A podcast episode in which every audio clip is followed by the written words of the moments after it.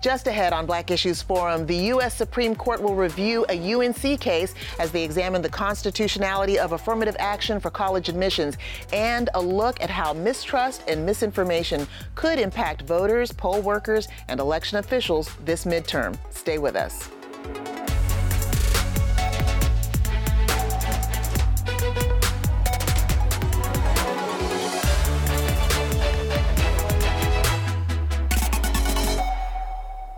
Welcome to Black Issues Forum. I'm Deborah Holt Noel. For centuries, institutions of higher education in America did not admit black students. While the country's oldest university, Harvard University, was founded in 1636, it wasn't until 1799, 163 years later, that the first black student graduated from an American university. And it was John Chavis, a North Carolina native, who held that distinction with a degree from an academy that eventually became Washington and Lee University. Fast forward to the 1960s and enter affirmative action, a practice used by some college admissions boards to proactively diversify their campuses, and a practice that has been under attack ever since. This fall, two major cases will be heard separately by the U.S. Supreme Court, who will decide whether or not race based affirmative action in college admissions is constitutional. One of those cases involves the University of North Carolina. The plaintiff is a nonprofit called Students for Fair Admissions, and they are appealing a lower court's ruling that found UNC's affirmative action program to be legal. What lens will this current court use in their decision making, and how could the outcome affect black students seeking college admission? I'd like to welcome to the program April Dawson, a professor at North Carolina Central University School of Law, political analyst Steve Rao, and Professor Lamisha Whittington with Advance Carolina a lot of background for that, but I wanted our audience to know. And Professor Dawson, can you share or explain what are some of the main questions that this Supreme Court should be answering this fall as they examine the constitutionality of affirmative action? Yes, I'm happy to. And thank you for having me. So, the first question that the court is going to need to decide is what is the weight of the precedent and how the court is going to weigh that. And so, when we think about affirmative action, race based affirmative action, the court has addressed this issue before. Uh, so, the first case was the Bakke case in 1978. And even though the court struck down the use of quotas, the court did say that the consideration of race in a holistic review of an application was permissible. And the court most recently upheld the consideration of race in a holistic review in the Fisher case, which was decided in 2016. So it's curious in some ways that the court is addressing this issue again. Um, now, we know that this particular Supreme Court does not give a lot of weight to precedent. So it doesn't bode well for those of us that are supportive of affirmative action that the court has accepted review of these two cases. Another question that the court is going to have to address is whether diversity is a compelling interest. So, in determining whether affirmative action programs violate the Equal Protection Clause, and this is the challenge that's being brought by the plaintiffs, the court employs strict scrutiny. And that means that the court will ask whether the consideration of race is necessary to compel and uh, necessary to promote a compelling interest. And the interest in this case would be diversity. And so the court will have to decide in the first instance whether diversity is a compelling interest such that race can be used in reaching diversity. Now, it's we don't know if the court will reach a conclusion that diversity is a compelling interest, but if the court does, then the next question that the court will have to address is whether the use of race in these situations is narrowly tailored. So, in looking at race and looking at this holistic review, are the, the schools over relying upon race? Um, are there other ways in which the, the admissions offices can diversify the student body without taking race into account. So those are some of the, the big questions that the court will answer. And based on their answers to those questions, we'll know what the outcome is. That is some very helpful uh, exposition. Thank you so much for um, explaining it and breaking it down in that way. Steve, you know, what can you share about the effectiveness of affirmative action in college admissions for North Carolina schools? Has it been working? who has it benefited most? Well, I think I want to thank the professor for that uh, really, really great summary, and I and I think that, um, in, in my opinion, as an analyst, I think that um, you know in the universities that we have in North Carolina, I think there's been a number of seven or eight that use affirmative action. I do believe that it's worked quite well. It's worked well uh, to help uh, recruit minorities uh, into our universities, uh, to train admissions officers on the importance of diversity. And you know, I want to go to this issue of a compelling interest because I think we often forget that diversity, not only diversity of race and gender, but also socioeconomic diversity, has been, has been, a, been proven to be a key driver of success in universities, in schools, in terms of academic performance, and even our top leading companies in the world, or even startup companies that have grown to become multi billion dollar empires. Uh, they've all valued diversity. So I think it's really important for us to look at the fact that, you know, if we rolled back affirmative action, we would actually be taking a significant step back on many of the DEI uh, efforts we're seeing today. I'm seeing universities hire DEI officers, journalists, publications like the Daily Tar Heel, UNC's paper, they're hiring a DEI officer, uh, companies. And so if we if we get away from affirmative action, uh, we're going to be rolling back the very things that we're focusing on. And you know in terms of having and promoting diversity if we get we can tweak affirmative action you know at the end of the day my final two things i'll say is that i believe this is a perfect example of the court abandoning what's worked well in america which is stare decisis upholding precedent to expand rights We've started with Roe v. Wade a few weeks ago, and now that you know affirmative action. Uh, you know, are we going to go back and look at every decision? I think that I'm going to close out with a presentation I attended at the North Carolina League of Municipalities Race and Equity Task Force, where they talked about equality versus equity. And there was a slide under equality, and it showed two people watching a baseball game, but one view was higher than the other. But when equity was defined, it was like taking into account the circumstances of those individuals and that they were watching it the game from the same level. Yes, I've seen same. that image. And, I've and, seen that image and, too. And yes. the point I'm trying to mm-hmm. make is that I think that affirmative action and the cases before the court have not violated the Equal Protection Clause of the 14th Amendment because it's also taken into effect the circumstances of minorities. And if you look, the data shows that today, college educated America, 11% black Americans and 15% Latino American in our universities. At Harvard and our top universities, we have 5% black Americans and about 11% Latino Americans. So there, it's not true that if we just level the playing field and let everyone go in on uh, uh their admissions criteria, that we're going to move that number up at all. So so much has been said. Th- thank yeah. you so much for that, Steve. Um, uh, thank you for all of that because um, we, have talked about precedent setting. We've talked about the uh, compelling need and value of diversity. And it's been a lot, but necessary. And LA, I want to get your thoughts on all of this. Um, specifically about the value of precedent in our Supreme Court. Sure. So when we talk about first, when you uh, you know bring up the important element that we have to consider is the programs that will be cut, the impact that will actually happen. We know that affirmative action programs are responsible for about a reported up to 33 percent increase in the number of minority applications to higher education institutes. So when we talk about the fact that affirmative action, of course, is being considered when we talk about the federal level, the Supreme Court, these same actions that we've seen being gutted, whether it's Voting Rights Act, whether we're talking about Roe v. Wade, these same intentionality of claiming claiming that we're in a post-racial society.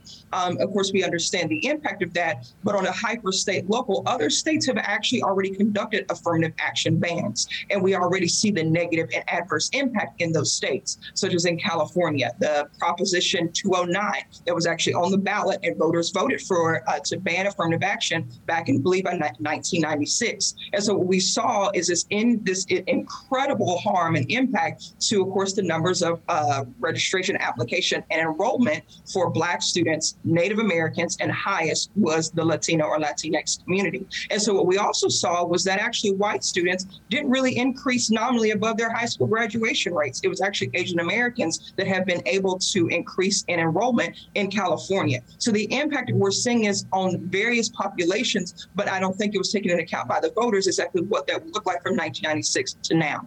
But what we saw is this catalyst was a movement that was led by a UC Regent, Ward Conley, who was actually a black uh, Connerly, who was a black American, and he is back talking about again is going to be on the ballot. Let's go against affirmative action, even though he's seeing the adverse impact. And so what we're talking about on the federal level is this this uh, decision point. Affirmative action was designed as a response. It's an actual policy, right? It's not a belief system. It's not a okay, let's give someone a handout. It is an actual requirement by the federal government that if you receive federal dollars, you have to incorporate a plan. And in that affirmative action plan are actually guidelines to say how you are going to defeat discrimination and racism, namely because affirmative action was designed as a response to proven discrimination and racism. It isn't a, again, a figment of our imagination. It was in a response, and it goes all the way back to the Reconstruction era. Actually, we can back it up. It actually goes back to the 13th Amendment that, of course, that was created upon emancipation, but because of that 13th Amendment clause that said that we were actually not free people of color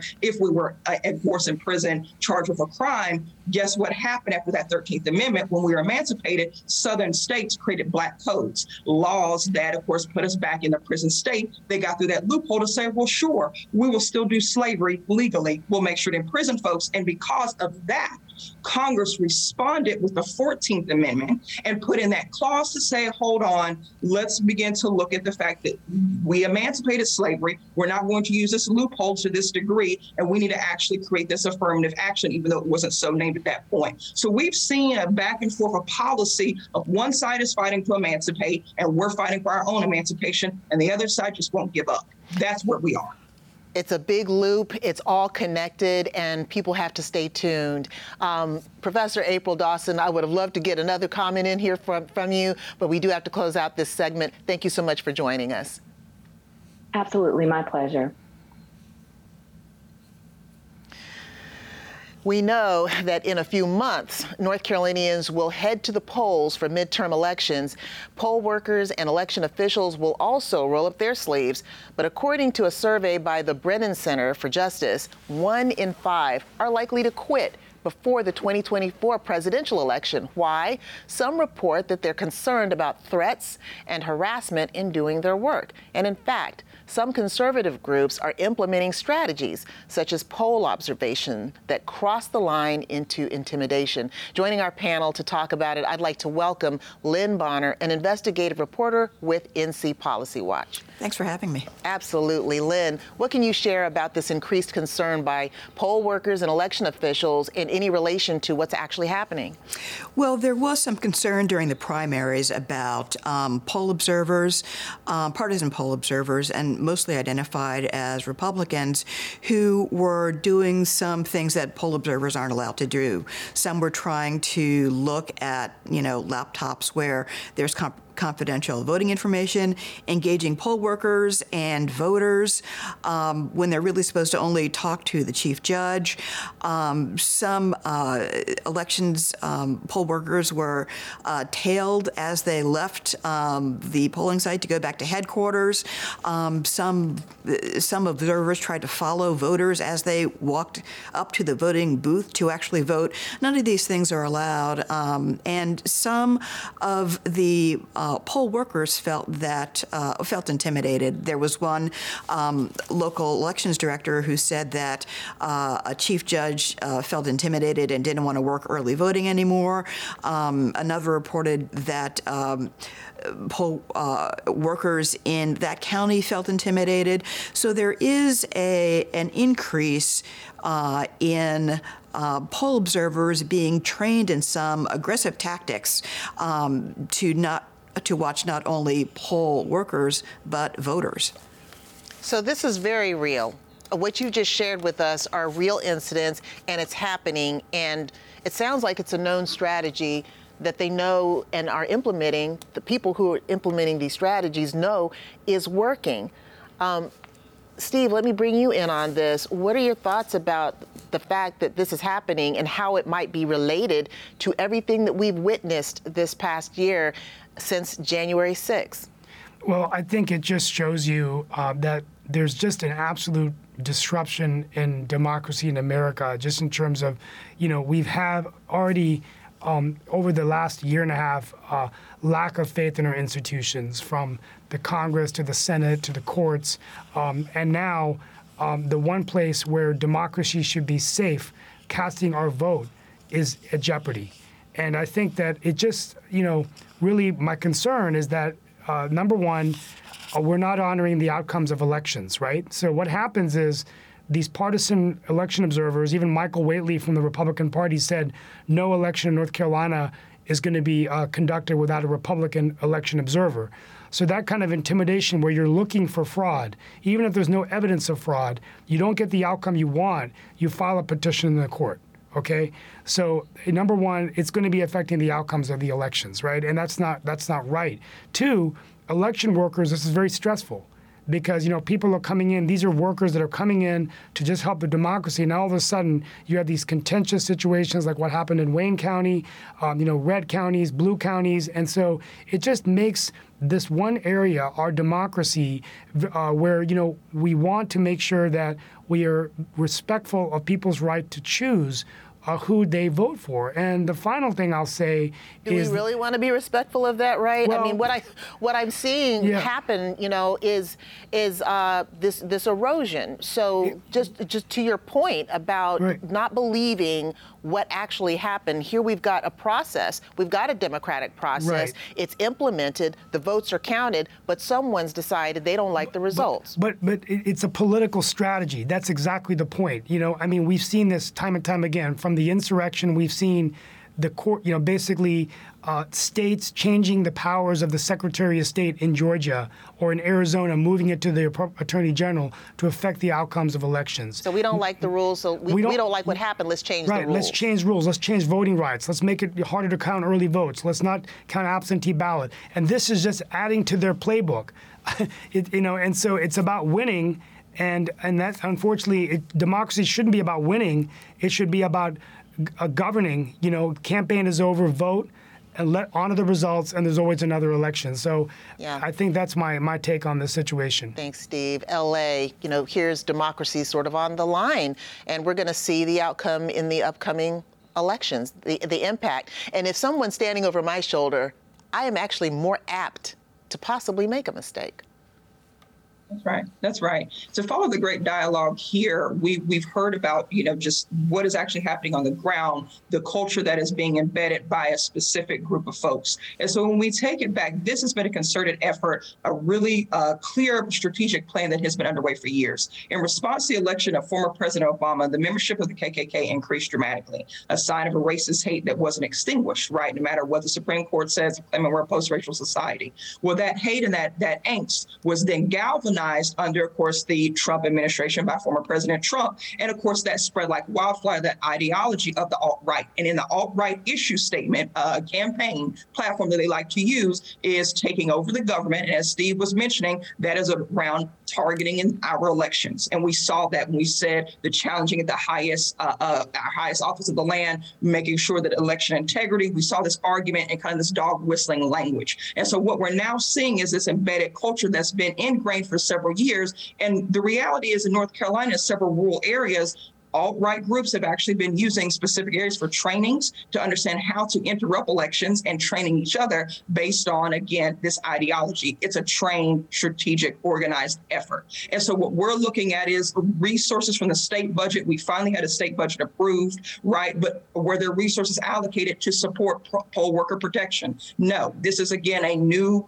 frontier by saying now we have to not only protect voters, we now have to protect poll workers. And then we have to distinguish between the poll workers who are actually protesting as a strategic plan in coalition with the same alt right group, who are the poll workers who are being intimidated versus the poll workers who are fabricating intimidation so they can increase the voter fraud, election integrity uh, uh, stigma. And so that's what we're also look, looking at on the ground. And what's happening is it's become up to groups and individuals. Uh, my organization, we actually had to create a Black legal network and an election protection program with other partner organizations like Southern Coalition for Social Justice and Democracy NC. The reason I named them is because there's been a hotline for years where folks can call a hotline if they've been intimidated. But now we've had to actually create a, an apparatus, a Black legal network of Black and Brown attorneys who are volunteering their time to actually be on the ground so that if folks are intimidated at the polls, they could just say, hey, I identify you as an attorney. This is a microaggression that impeded me from being able to cast my ballot. They're telling me I have to show my voter ID, or they're saying that they can't find my name on the voter rolls, or it's misspelled, or the other examples that we've heard. So it's now up to us as the advocates to now create our own form of protection in the wake of trying to convince our government to do the same for us there's a lot going on. People are taking action on both sides, and what it looks like is congesting the entire process. Lynn, are there any steps that are being taken by the Board of Elections, to your knowledge, to help protect voters, to help protect the uh, election officials to try to break through some of this congestion? I don't know of any specifically. Um, I'm sure there must be some plan that uh, I don't know about because there is, I mean, elections uh, directors are talking about getting death threats and the like, so I can't imagine that there isn't some plan um, for protection uh, when they feel like they're in danger. But I do know that is that there is a national group that is trying to form an alliance between um, local uh, county elections directors and law enforcement for protection.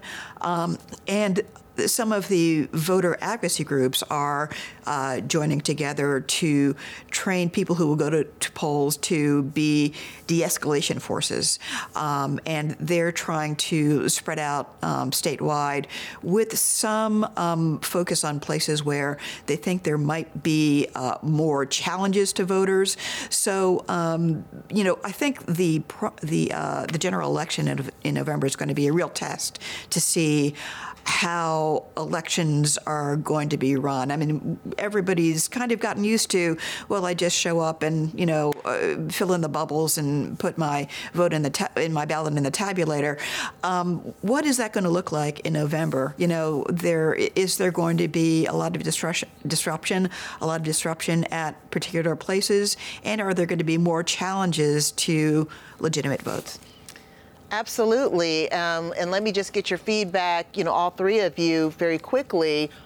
Going down that road, so you've got possibly de escalation groups showing up, you've got possibly police showing up. What do you think that's going to do to impact voters at the polls? How are they going to feel? What do you, what do you anticipate could happen? Well, I mean, I think that it's just, uh, I've been through this both as a candidate, you know, running for offices and, and observer working election days, and, uh, and, and also as friends of, you know, candidates running, and it's getting increasingly divisive. I mean, you look at the polls, people getting scared, people getting frustrated, uh, people making accusations. It just makes the entire election day a very uncomfortable experience. So it could hinder, you know, turnout of vote, which you want this to be a comfortable experience. Uh, the second thing I'll say is that, uh, you know, the, the, the, the, only good news is the Board of Elections has uh, come up with some new rules where they're going to basically, you know, they could eject election observers if they see suspicious or intimidating activity. Um, and so that's the good news. But the bad news, and I talked about this a few weeks ago, is that in the North Carolina budget, they underfunded about $3 million or so of money that the Board of Elections needed for more staff, uh, for uh, automating equipment, machines, but even possibly security personnel, right? And so I think this is a time when our state needs to, particularly North Carolina, needs to make investments in our democracy right here in our home state by expanding workers for polls and things like that. But Deb, I think it's going to be a very uncomfortable, turbulent um, election uh, this November. And uh, LA, what are your thoughts on it? Got about a minute. Um, I completely agree with Steve. What I would say is voter protection, poll worker protection. As voters, vote early. Um, and also, please uh, m- visit the websites of the aforementioned organizations that I included, including North Carolina Black Alliance, because there will be resources to help you navigate as you, you know, if you decide absentee ballot, voting early, or if you actually want to grow for, go for group, whether it's a church group, whether it's a Divine Nine, there are actually safety in numbers and making sure that we are supporting you full 100%. So please look up our website, the website of other organizations so that we make sure we're in support of our people and each other to actually cast our constitutional right uh, to vote. We'll absolutely share that information on the program and. Uh, Mail in ballot sounds like a great option to me. Yeah, LA, Steve, uh, Lamisha Whittington, Steve thank Rao, you. Lynn Bonner, thank you so much. Thank you. Thank Pleasure. You. I want to thank all of our guests for joining us today, and we invite you to engage with us on Twitter or Instagram using the hashtag Black Issues Forum. You can also find our full episodes on pbsnc.org slash Black Issues Forum or listen at any time on Apple iTunes, Spotify, or Google Podcasts. For Black Issues Forum, I'm Deborah Holt Noel. Thanks for watching.